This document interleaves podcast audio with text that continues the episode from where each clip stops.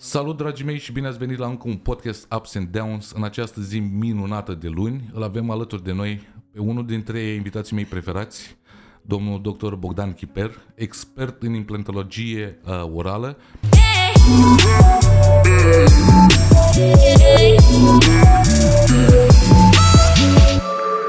Și când spun expert, mă refer cu adevărat în adevăratul sens al cuvântului, nu un self-entitled uh, mare șmecher, cum zici și pe, pe mediul online, care a apărut după pandemie ca o ciupercă, din contră, un om cu o experiență extraordinară, un om care a făcut câteva facultăți, nu una, câteva facultăți, Um, și motivul pentru care mi-am dorit atât de mult să fie în acest podcast și l-am invitat alături de noi este pentru că a început de jos, mai bine zis de sub linia de jos, dintr-un oraș mic, fără ambiții, fără nicio nu știu, valoare care poate să o aducă în viața lui și cu toate astea, astăzi a ajuns la un nivel pe care mulți doctori din ziua de azi, din România și din afară, și-ar dori să-l ajungă. Bogdan, mulțumim că ai venit la noi. Eu vă mulțumesc, dragii mei, pentru invitație. Sunt deja copleșit de, nici nu știu, introducerea asta. Uh, haideți să vă spun eu două, trei lucruri despre mine. Ar fi multe de spus, dar uh, cred că sunt doar un om care face ce îi place și am avut norocul ca ce îmi place să fie în acord și cu abilitățile mele. Am avut norocul să întâlnesc mulți oameni, uh, mulți medici în cazul meu, uh, care m-au inspirat, multe modele de succes și de, să zicem, performanță în medicină.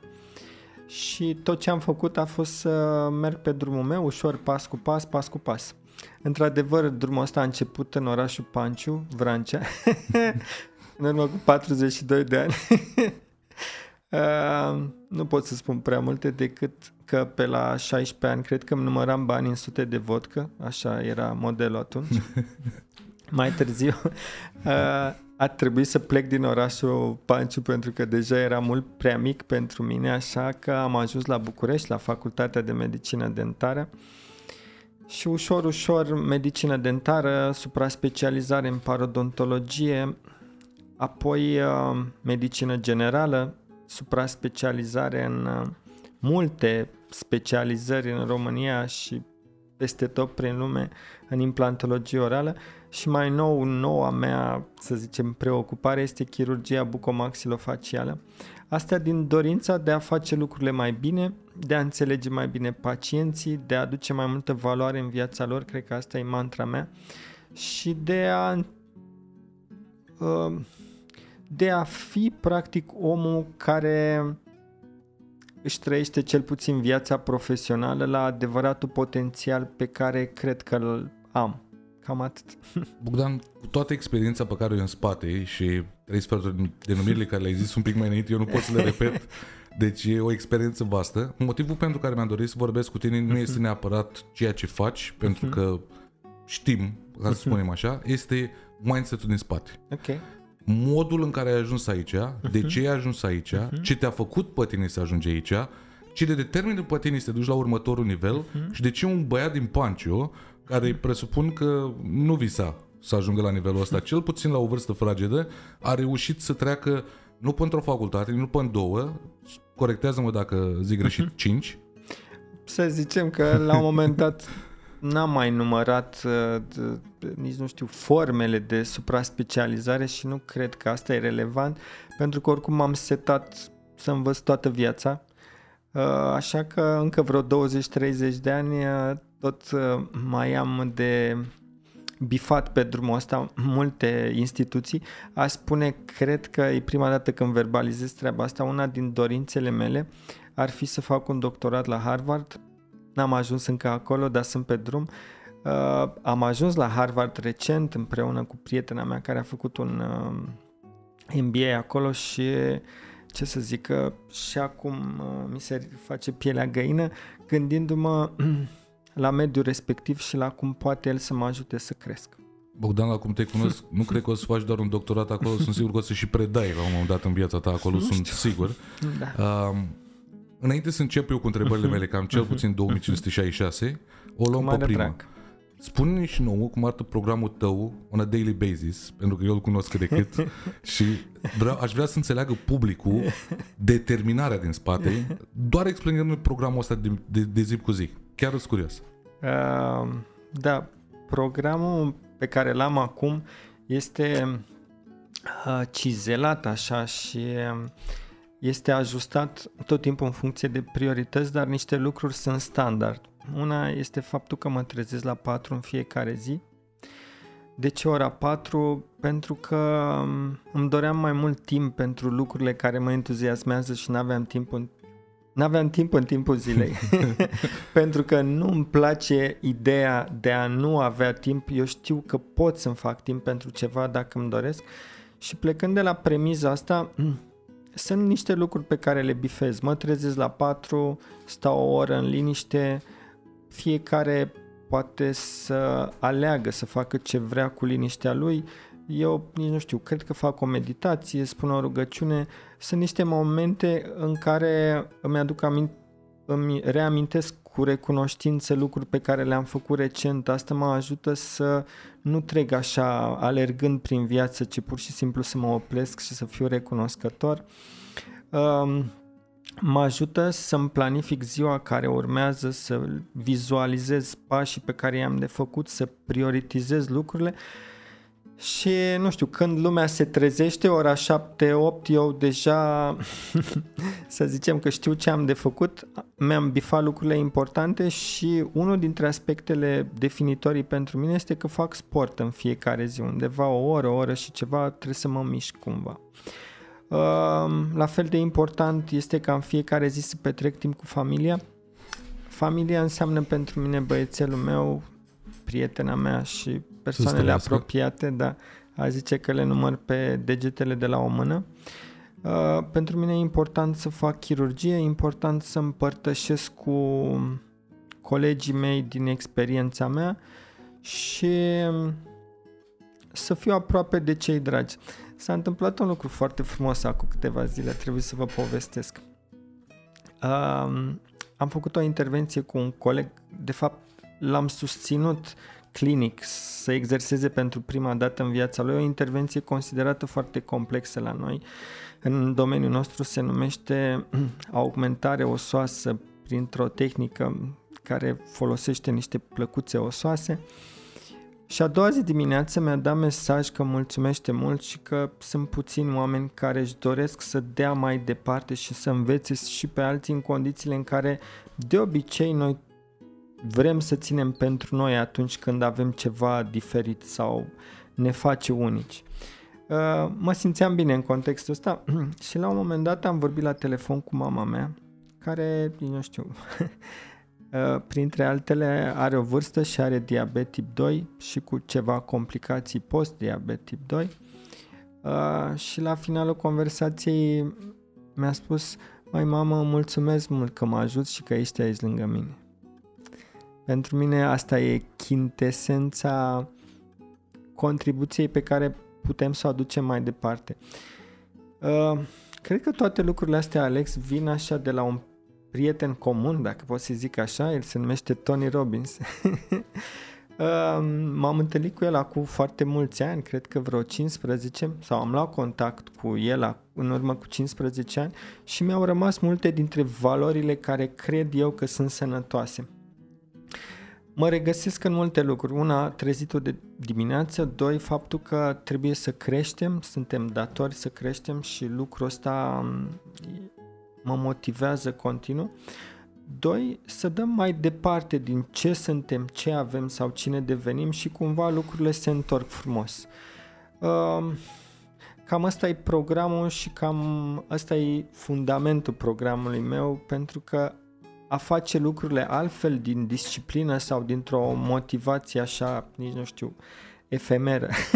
De exemplu, un lucru, un obiect, o, uh, nici nu știu, ceva care să ne uh, bifeze orgoliu personal sau profesional, eu cred că nu funcționează pe termen lung. Ce funcționează pe termen lung sunt uh, niște valori frumoase, corecte, pe care, da, aș vrea să le dau mai departe atât celorlalți cât și băiețelului meu și asta e la finalul zilei. Deci în timp ce ne descriei un pic programul tău, eu mă gândeam la următoarea întrebare, era legată de disciplină, lucru da. pe care l-ai menționat și tu. Da. Și spun disciplină pentru că știu că în afară de programul ăsta strict Da. pe care îl ții Da. și în afară de chirurgie, Da. mai faci niște maratoane. da. Niște maratoane destul de importante, adică pe lângă facultăți, pe lângă muncă, pe lângă familie, mai ai și o viață extra Da. care implică, nu că disciplină, Da. un nivel higher, foarte high, Da. uh, pentru așa ceva. Da. Spune și nouă câteva exemple, pe unde ai fost, ce ai făcut. Știu când ne-am cunoscut noi prima oară, ai avut un exemplu frumos tare de tot în timp ce ascultai în căști, în timp ce erai într-un maraton. Ce ascultai în căști în timp ce erai în maraton și vorbim de tot prietenul nostru comun, Gary V. Mhm, Dă-ne câteva exemple din viața asta extra pe care Mhm. o ai tu. Uh, tatăl meu a fost profesor de educație fizică și sport.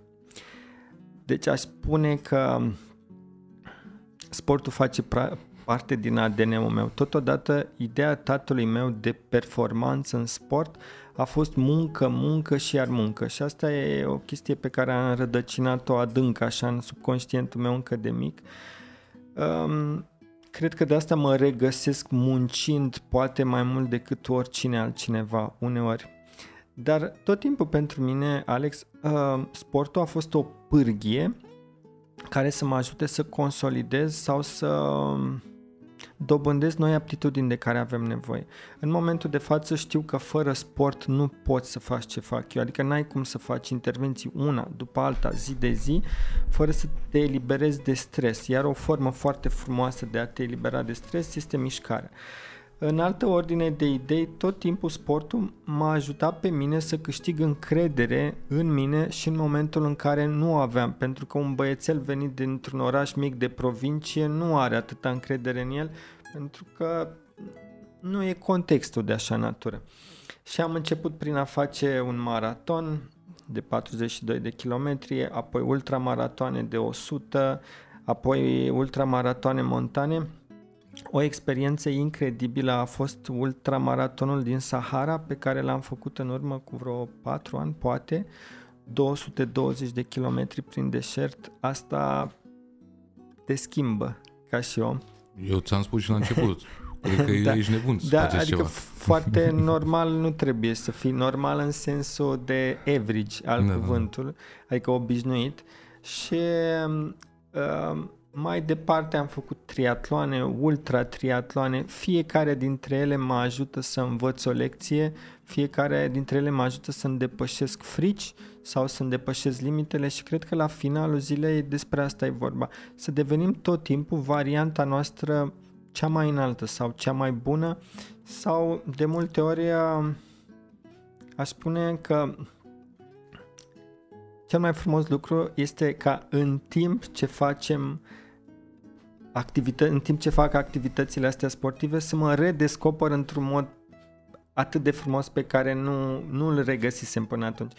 Uh, De ce îmi place la nebunie sportul? Pentru că în timp ce fac sport pot să ascult podcasturi de dezvoltare personală, pot să ascult audiobook-uri și pot să spun că în timp ce fac sport devin un om mai, uh, nu știu, poate cu niște uh, idei mai bune, cu o profunzime mai mare, poate, poate, uh, și aici nu cred că greșesc, unele dintre cele mai bune idei mi-au venit atunci când făceam sport. Bogdan, cât ți-a luat să faci uh, maratonul din Sahara? Chiar sunt curios. A fost un maraton, uh, ultramaraton multistage, adică el era gândit să fie făcut în 5 zile, cu o distanță, cu o anumită distanță în fiecare zi. De exemplu, într-o zi cred că a fost 80 de kilometri și tot așa, dar provocarea nu era neapărat distanța, ci faptul că alegeau în fiecare zi niște dune din alea foarte adânci sau într-o zi eram într-o zonă atât de aridă la 50 de grade afară că, sau în altă zi o zonă muntoasă unde trebuia să escaladăm niște munți.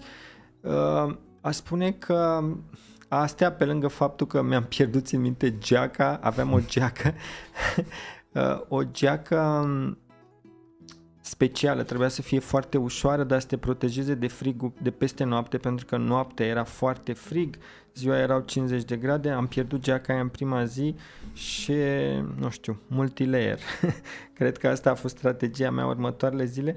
Noaptea dormeam în niște corturi berbere, se numesc ele, de fapt era o, o pătură pusă pe un băț și trecea și vântul și nisipul ne trezeam dimineața cu nisip între dinți în fiecare dimineață. Uh, da, uh, să zicem că sunt multe momente frumoase trecând prin experiențele mele sportive, dar toate mă întregesc așa și mă fac omul care sunt astăzi. În ce povestești, cred că mulți dintre noi ar fi pierdut mult mai mult decât geaca într-o astfel de experiență. Bogdan, Așa cum am zis mai înainte, te-am adus aici pentru mindset, pentru uh-huh. modul în care evoluezi, uh-huh. pentru uh-huh. modul în care îți dorești să evoluezi. Uh-huh. Așa că întrebarea mea următoare este, în cadrul medicinii, că e generală, că e uh-huh. stomatolog, că e... Uh-huh. Ce crezi tu în momentul de față că în România ar trebui îmbunătățit?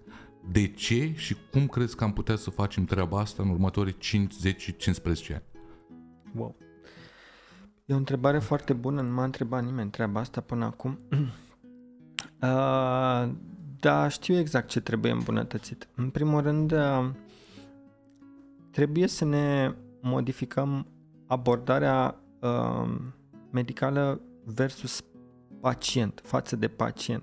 Pentru că el trebuie să devină prioritatea noastră absolută. Trebuie să înțelegem mai bine pacientul, atât la nivel sistemic cât, la, cât și la nivel local, uh, trebuie să înțelegem că împreună cu pacientul dezvoltăm o relație pe termen lung și că toate rezultatele pe care vrem noi să le obținem sunt setate pe termen lung și ne trebuie sau ne dorim predictibilitate pe termen lung, adică tot ce facem noi în medicină în momentul de față, cel puțin în medicina dentară, care e zona mea de expertiză, este focalizată pe niște rezultate rapide, Poate mulți dintre colegi sunt în situația în care își doresc un return of investment rapid, dar lucrurile nu mai merg așa, adică nu putem în momentul de față să mai calculăm timpul la scaun, cum se numea el.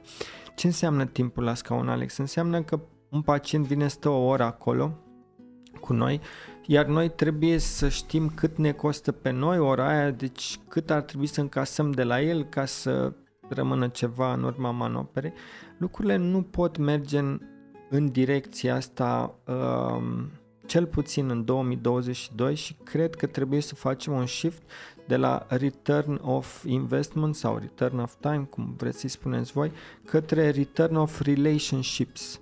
Adică să dezvoltăm cu pacientul o relație pe termen lung care să ne aducă beneficii pe termen lung. Și dacă mutăm tot shift-ul ăsta din medicină, de la noi, medicii, care dăm voie să-ți spun, Alex, într-o paranteză, sper că nu mă ascultă niciun doctor, au sau avem un ego profesional enorm, adică cred exact. că primii ani din viață nu din viață, iartă-mă, după terminarea facultății, primii ani muncim numai să ni se dovedească că suntem speciali, că suntem diferiți, că suntem cei mai buni, că suntem un fel de demiurgi. Ei bine, viața are ironia de a ne arăta că nu suntem demiurgi și abia atunci începem să revenim cu picioarele pe pământ. Dacă facem shift-ul ăsta de la mine, medicul, către pacient, cum pot să-l susțin? Cum pot să aduc mai multă valoare în viața lui. Ne întoarcem iarăși la prietenii tăi, Gary Vee și Tony Robbins. Mai ai și alți prieteni? Mai sunt. Ia mai spunem care sunt, să văd dacă ai Lopez, da? un exemplu, da? Les Brown, pe care da? știm cu toții, da? Rich Dad Poor Dad, da? Kiyosaki da? și mai sunt. Îi știi pe toți, garantat. Da, da, da. Fac o paranteză. Cred că la un moment dat aranjam cărțile din bibliotecă și, și poate tăticul lor, scuze-mă, Dale Carnegie, care... Da. Te rog aranjam cărțile în bibliotecă, Alex, și mi-am dat seama că am citit 117 cărți de dezvoltare personală, care nu sunt neapărat legate direct de domeniul meu, dar cred că toate ne ajută cumva să avem o înțelegere mai profundă a lucrurilor pe care le facem. Ca un puzzle. Una Ca peste alta s-au pus și ți-au creat o parte din caracterul pe care l-ai astăzi. Da. Știi că vorbeam mai devreme despre cum putem, despre marketing și despre social media uh, și despre cum lumea își dorește rezultate rapide, parcă trăim într-o epocă în care vrem rezultatele acum, dacă se poate ieri. Da. Uh, și în domeniul tău la fel și în domeniul meu la fel. Lucrurile cu adevărat valoroase nu se obțin peste noapte. Orice ar fi. Da, Corect. se obțin în timp. Corect. Chiar mă gândeam când vorbeai acum, am făcut un tricou foarte mișto pentru Rich Mindset, uh, pe care o să-l dăruiesc ah, uh, foarte neapărat, tare, mulțumesc. care scrie pe el give, every, uh, give everything, expect nothing, results will come. Aha. Este exact ceea ce spuneai da, tu mai da, devreme, da. neapărat trebuie da, să, da, să-l faci da. în cadou pe ăla. Da. De ce crezi tu, în ziua de astăzi, de la timpul pe scaun, cum îl numeai tu mai uh-huh. înainte, s-a trecut la relațiile cu clientul? Ce a făcut tranziția asta de cursul ultimilor 10-15 ani? Nu numai în medicină, ci în, în general vorbim. e foarte simplu, Alex. Uh, pentru că am primit multe feedback-uri. În sensul că a fost folosită strategia asta mult timp pentru că așa credeam noi că trebuie făcute lucrurile, nu știam să le facem mai bine. Dar cumva s-a făcut un fel de shift de conștiință în... Uh, sau zicem, să zicem că suntem în proces, că încă nu suntem acolo. Un shift de conștiință datorită feedback-ului pe care, pe care îl primeam de la pacienți și datorită feedback-ului pe care îl primeam din piață tu, în calitate de pacient, nu vrei să fii o cifră acolo pe un calculator. Nu vrei să fii unul din cei 100 care nici nu știu trec și vrei sau vrem cu toții ceva autentic, vrem ceva personal, vrem să simțim și în medicină cu atât mai mult, este că omul ăla chiar ne ascultă, chiar ne înțelege și chiar e chiar acolo lângă noi să ne susțină. Uh, deci cam asta a fost feedback-ul pacienților, feedback-ul din piață. Crezi că pandemia și toată nebunia pe care a creat-o a, a ajutat la transformarea asta, de la scaun la relații? Um, hai să vedem ce a adus pandemia nouă în medicină. Dacă ne gândim un pic ce a adus pandemia nouă în medicină, cred că ne-a dat un pic de timp să ne evaluăm uh, abordările și am ieșit din alergătura aia care înseamnă că oh, suntem prea ocupați, avem o mie de pacienți astăzi, trebuie să facem nu știu câte, nu știu, nu, nu, ne-a dat așa, ne-a pus pe toți pe pauză. Uh-huh. Și când ne-a pus pe toți pe pauză, ne-am gândit ce e cu adevărat important pentru noi ce înseamnă actul medical, unde trebuie să ajungem, unde e medicina acum, de unde vine și încotro o ia.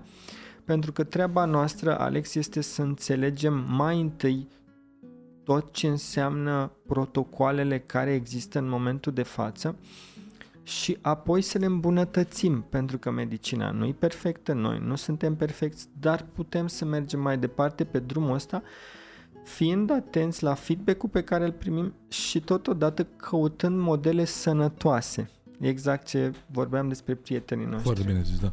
Apropo de, de ce ziceam acum de pandemie și uh-huh. ce diferență a făcut, uh-huh. atât în domeniul meu cât și ce am observat la clienții mei din niște uh-huh. diferite, cred că un lucru care o să pară răutăcios, dar trebuie să-l zic, um, pandemia a curățat foarte multe ciuperci. Și când zic ciuperci, mă refer la cei uh, oameni care creaseră un business bazat pe un video pe YouTube, pe o idee găsită undeva pe Google, care se autodeclarau, cum ziceam la început, uh, experți și care intrau în piață cu zero plus valoare pentru client, dar cu niște pretenții financiare enorme, lucru care pe lângă toate nebunia pe care, toată nebunia pe care a creat-o pandemia și din păcate efectele negative ale ei, cred că asta a fost unul din efectele pozitive. A curățat cât de cât un pic pa, pa, pa, pajiștea, ca să o numesc așa, dar în același timp a adus și alții în alte domenii, gen coach peste coach, mentor peste mentori. Chiar era unul care făcea reclamă luna trecută, l-am văzut, uh, cum să devii expert în dragoste și el era de șapte ori divorțat. Adică au apărut și... Păi cu adevărat gen... expert, a devenit. Înțelegi? Adică au apărut și chestii de genul, dar și curățat foarte mult, cel puțin offline, vorbim acum de offline, uh-huh. a curățat foarte mult pentru că s-au închis niște business-uri pur și simplu făcute doar să creezi niște bani și așa cum ai spus tu, unul și din motorile companiei noastre, întotdeauna a fost uh, oferă tot ce este mai bun ca și cum ai face pentru tine însuți. Chiar prima regulă în graphic design și în copywriting pentru mine este îți place ceea ce ai făcut, dacă nu, nu poți să-l altcineva. Uh-huh. Adică cam, cam pe aceeași ordine de idei. Spune-mi, te rog frumos, acum sunt foarte curios ce o să spui, pentru că eu aș avea pentru domeniul meu 1599 de exemple, dar spune-mi în domeniul tău ce ai luat din afară un exemplu, un lucru care l-ai văzut în afară, care există acolo, care face o diferență și mâine, dacă ai fi ministru sănătății, de un exemplu, uh-huh. ai implementa în România. În parte de sănătate, de, de stomatologie, de medici dentari, uh-huh. de medici general chiar. Uh-huh. Deci cred că lucrurile sunt destul de simple aici pentru că te uiți ce funcționează în alte locuri și pot să vă spun câteva lucruri care funcționează la, uh, în America, la colegii mei de acolo, versus ce nu funcționează la noi. De exemplu, la Harvard ei aveau un sistem de învățământ care se numea case method. Pur și simplu, luau studii de caz, nu doar teorie care poate și ea era validă în urmă cu 30 de ani pentru că știu că lucrurile se schimbă foarte rapid în medicină, dar lucrurile se schimbă și mai rapid în domeniul vostru. Da. Hai că ce era valabil poate acum 5 ani nu mai e valabil astăzi, zic bine? Da, Sau, da foarte a, așa. Și iau, ei iau tot timpul studii de caz prin care pot să transmită niște lucruri pe care vor să le transmită studenților. Asta, una dintre ele, se numește case med. Al doilea model de lucru, iarăși pe care l-am văzut la mentorul meu din America, se numește Sasha Ivanovici, este că educația de calitate contează și oamenii sunt dispuși să investească în educație de calitate care te ajută să devii apoi un medic care face performanță și să ofere un act medical de calitate. Definitoriu, Alex, în America este faptul că acolo concurența nu iartă. Adică fie ești foarte bun, aduci valoare și te știe toată lumea, fie faci o treabă average și atunci Ești la revedere. Da. Um, Asta e un lucru pe care aș vrea să-l aducem la noi. Educația medicală de calitate să devii un om cu adevărat valoros, care poate să ofere un act medical de calitate, de valoare și atunci lucrurile merg firesc. Mai departe, toate lucrurile, nici nu știu, curg firesc, fără să faci niciun efort. Uh, da, asta e. Deci tu, Bogdan, ai spus mentorul tău Sasha Ivanovici uh-huh. și Bogdan Chiper. Sunt două nume care n-au nicio treabă cu America. Două nume care da. au plecat dintr-un loc diferit da. față de America, dar cu da. toate astea trebuie să spese. Da. Adică poți să faci performanță, că e România, că e America, că e mhm. Germania, că e Olanda mhm. sau Africa, dar trebuie să spese. Lucru care eu cred în momentul de față că în România cred că lipsește cel mai mult faptul că pui suflet în ceea ce faci și nu te gândești neapărat la the ultimate goal, la scopul final, uh-huh. ci enjoy the journey, uh-huh. îți place călătoria, uh-huh. cred că asta face cu adevărat diferența. Chiar dacă domeniul meu, domeniul tău sau chiar domeniul lui Marius. Uh-huh. Mulțumim, Marius. Eh, care se ocupă de partea tehnică, să zicem, a podcastului. Uh, da, Alex, uh, ce au oamenii ăștia și am văzut că e ingredientul principal apropo de mindset uh, al oricărui om care face performanță este care un fel de drive așa interior, un, un, o foame, o sete să facă lucruri. Uh, treaba asta a făcut-o și Sasha Ivanovici, proful meu, care într-adevăr este croat. Uh, treaba asta o fac și eu, să zicem, la nivelul la care pot eu acum, dar treaba asta o face toată lumea care uh, reușește să, nu știu, să facă performanță sau să schimbe ceva în domeniul. Nu poți să vorbești despre performanță în sport fără drive, fără motivație interioară. Nu poți să vorbești despre despre a schimba un domeniu, despre a-ți lăsa amprenta, despre a lăsa o moștenire fără să ai un drive interior. Dar, cum să zic, cred că și lucrul ăsta se, maturi, se maturizează, așa, se cizelează cu timpul. Nu cred că poți să-l ai de la început. Cred că ce poți să ai de la început este să să, să acționezi, să faci multe lucruri, primești multe feedback-uri, înveți de la ele, unele te dor, unele mai puțin. Chiar vorbeam cu fostul invitat care l-am avut, Mihai Petre, exact da. de treaba asta. Modul în care poți să ajungi la acel drive. Uh-huh. Și am zis noi la o concluzie superbă, uh-huh. trebuie să ai un trigger. Un trigger care să te facă să-ți dorești mai mult. Așa e. Când a fost acel trigger pentru tine? Când te-ai trezit tu dimineață, între ghilimele, uh-huh. și ai spus, stai mă așa, ce caut eu în panciu, mă, frate? De ce în panciu? De ce nu pot să mă duc în altă parte? Cum, cum s-a întâmplat? Când a fost el? Ce te-a făcut pe tine să vrei să ieși de acolo? Ce m-a făcut pe mine să îmi doresc să ies din Panciu a fost faptul că orașul ăla mi se părea că nu mai oferă nimic.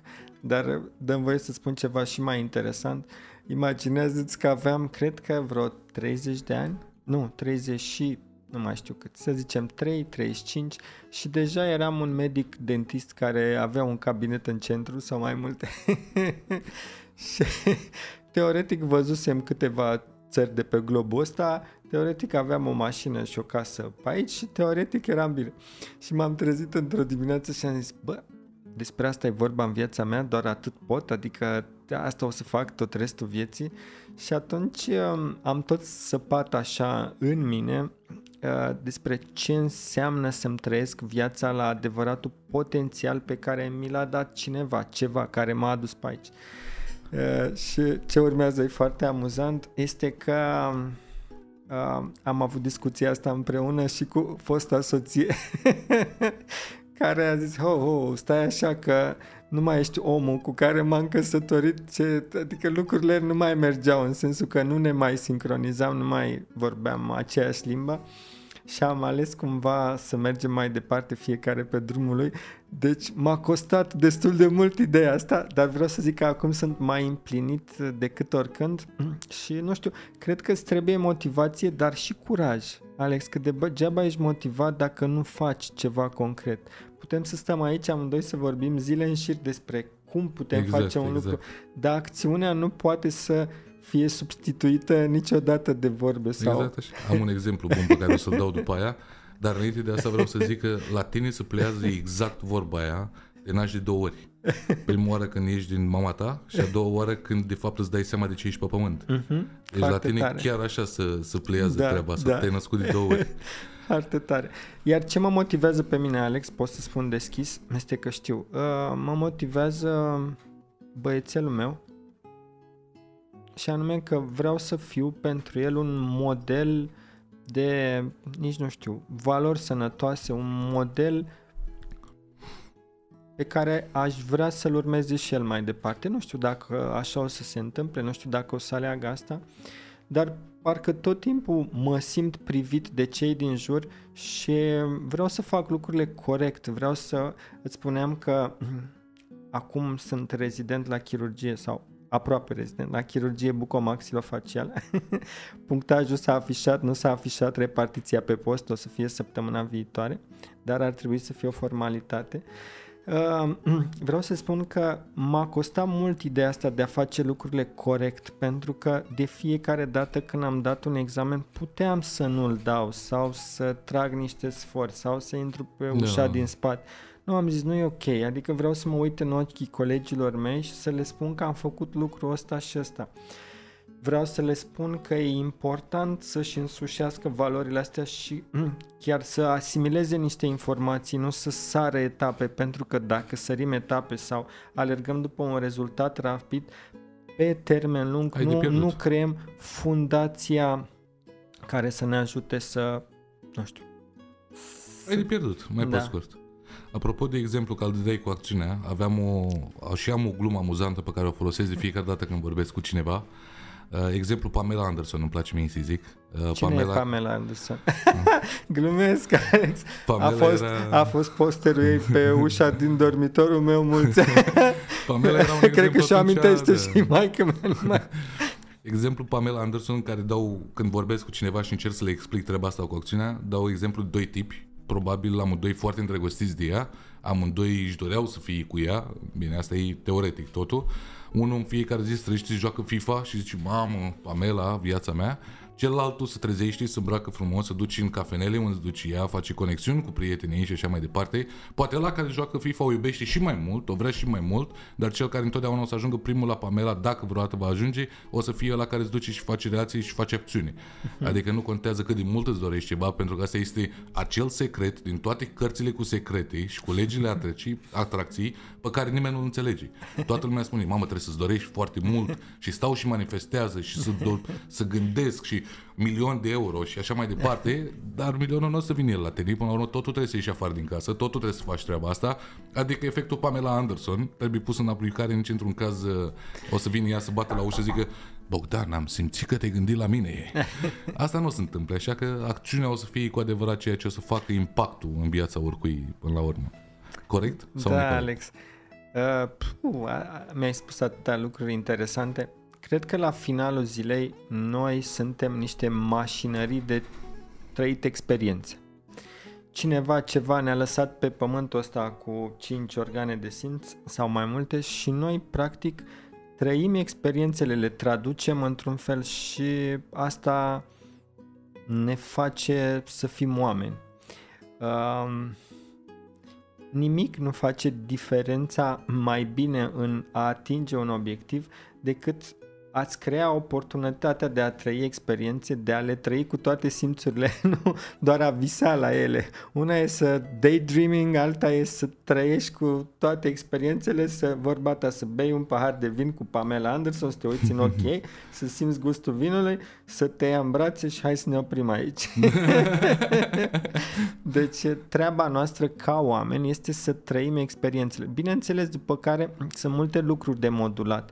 Una, cum ziceai tu, să te bucuri de drum, nu de obiectiv. Adică exact. să te detașezi un pic de rezultatul final, ci să treci fiecare experiență în parte care te duce mai aproape de obiectiv, să fim prezenți, că tot e la modă treaba asta cu să fim prezenți în acum și um, să ne bucurăm de fiecare zi așa cum e, așa cum vine, pentru că fiecare zi e bă, specială.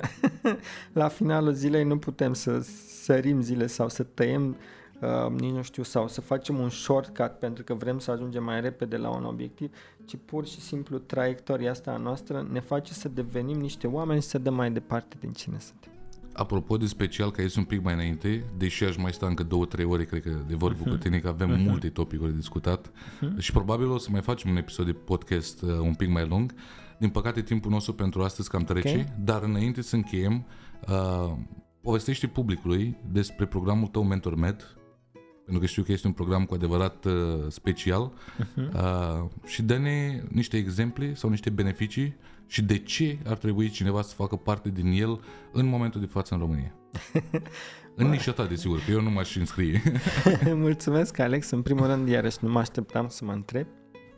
Uh, MentorMed a venit din uh, toate interacțiunile pe care le-am avut eu în ultimii 15 ani, toate inițiativele a venit din uh, revista Medici de Elită care m-a ajutat să interacționez cu peste 50 de medici dintre cei mai, nici nu știu, cei mai buni medici dentiști din lumea asta. Deci tot ce am acumulat eu în, în ultimii 15 ani practic se regăsește în MentorMed. E un program care durează 3 luni și au un uh, medic de la stadiu de începător în uh, domeniul nostru, implantologie orală, și îl duce către stadiu avansat. Ce e frumos este că experimentăm atât partea teoretică, atât teorie cât și studii de caz le facem împreună. Uh, ce e frumos este că trecem la partea clinică împreună, facem operații, lucrăm unul la unul dar ce e diferit față de orice alt program din România este că pe lângă mm, protocoalele astea despre care noi tot vorbim în medicină și eu le denumesc hard skills, niște, uh, să zicem, protocoale pe care trebuie să ne le însușim, punem foarte mult accentul pe ce face diferența pe termen lung, soft skills, adică managementul stresului intraoperator, cum luăm decizii bune, cum ne aducem pacienți, cum devenim noi niște medici care după cum spuneam mai devreme, pot duce medicina mai departe. E un program personal, pentru că interacțiunea cu medici este personală, e un program care schimbă oameni. Bogdan, știu că următorul începe pe 15 ianuarie, Da. așa că avem undeva pe la o lună și un pic să ne înscriem. Dacă sunteți medici stomatologi, dacă sunteți interesați de treaba asta, Mentor Med, Da, Bogdan îți Chiper. mulțumesc, Alex, pentru votul de încredere. Aș spune că e un program potrivit pentru fiecare medic, nu știu, care vrea să facă performanță în implantologie orală, indiferent unde este, indiferent care e gradul de expertiză pe care îl are până acum. Întotdeauna există next level și avem atât medici începători, cât și medici care fac deja performanță, dar vor să devină lideri de opinie în orașul lor sau în, uh, să zicem, uh, zona lor în care fac intervenții. Fiecare își găsește locul aici și la finalul zilei suntem o comunitate de oameni care se susține, se Exact. autosusține și ne ajută pe fiecare să devenim oameni mai buni și medici mai buni. Exact. Bogdan, mulțumim frumos pentru timpul tău, mulțumim că ai fost alături de noi și cu siguranță o să ne mai vedem într-un episod pentru că au rămas multe pe care trebuie să le discutăm. Între timp, știu că trebuie să fugi la o operație, dacă da, am înțeles bine. Da, da, în 35 de minute trebuie să încep o intervenție și eu vă mulțumesc, dragii mei, m-am simțit foarte bine. Uh, niște întrebări, să zicem, atipice, dar uh, la finalul zilei uh, despre asta e vorba, să împărtășim experiențele noastre, chiar dacă sunt domenii divergente și fiecare din experiențele lui poate să ia ceva ce, nu știu, îl ajută să devină un om mai bun. Mulțumim frumos, Bogdan, și dragilor, mulțumim pentru atenție, ne vedem data viitoare. Vă salut, un weekend și o săptămână cât mai frumoasă. Yeah.